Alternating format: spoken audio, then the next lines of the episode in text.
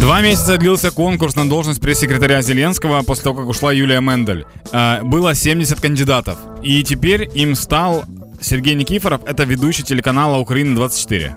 Причому дивлюся, як відбувалися е, всі ці вибори прес-секретаря, як це все проходило. І тут є цікава ремарка, що е, е, конкурс відбувався в закритій формі, аби обезпечити кандидатів від атак і безпідставної критики з боку політичних опонентів. Стоп, це ж та людина, яка має навпаки справлятися із критикою, з безпідставними атаками і всім іншим. Чого ви його вберігали від цього? Потому что сначала его нужно поберечь немножко, ведь ему предстоит очень тяжелая работа.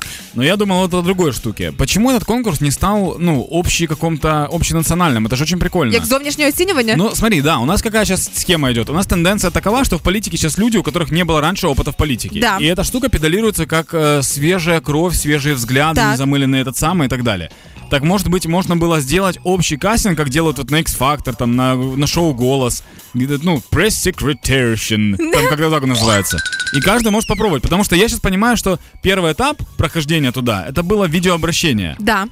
Ну, я бы прошел в десятку точно. Ну це наскільки ти класно вмієш монтувати. Другий етап це обов'язково мало би бу- е, бути кілька задач із самооборони. Пам'ятаєш, як Мендель відштовхувала журналістів від президента? Да. Ось новий прес-секретар має робити це не гірше і не повільніше. Меня сейчас тренирует чемпион мира э, белорусский э, в м, Ти, кикбоксингу. ти міг нормально претендувати на посаду Конечно. прес-секретаря. Я бы позвал его просто, сказал бы, я говорю, я сам не могу, но у меня есть кореш.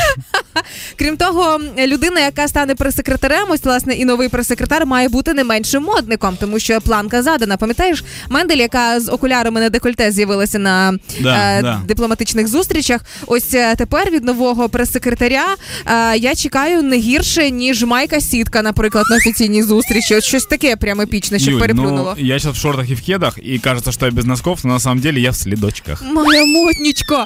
І звичайно ж таки має бути супер вміння. Це вміння з двох твітів утримати інфляцію в Україні. Так як це зробила свого часу Мендель. Нагадаю, коли давали інтерв'ю, сказали, що я змогла написати 280 символів, які дали можливість утримати в Україні інфляцію. 280 символов, которые держат инфляцию, это э, копейки, которые, ну, курс, Да. курс же такой, 28, Да, да. правильно? Ну вот. В Пожалуйста. принципе, все правильно. В общем, э, Владимир Александрович, если там еще не поздно, если там официальные бумажки еще не подписаны, я бы попробовался. Мне интересно. У меня с 10 утра время как раз есть. У меня до 10 эфира, потом могу куда-то подъехать.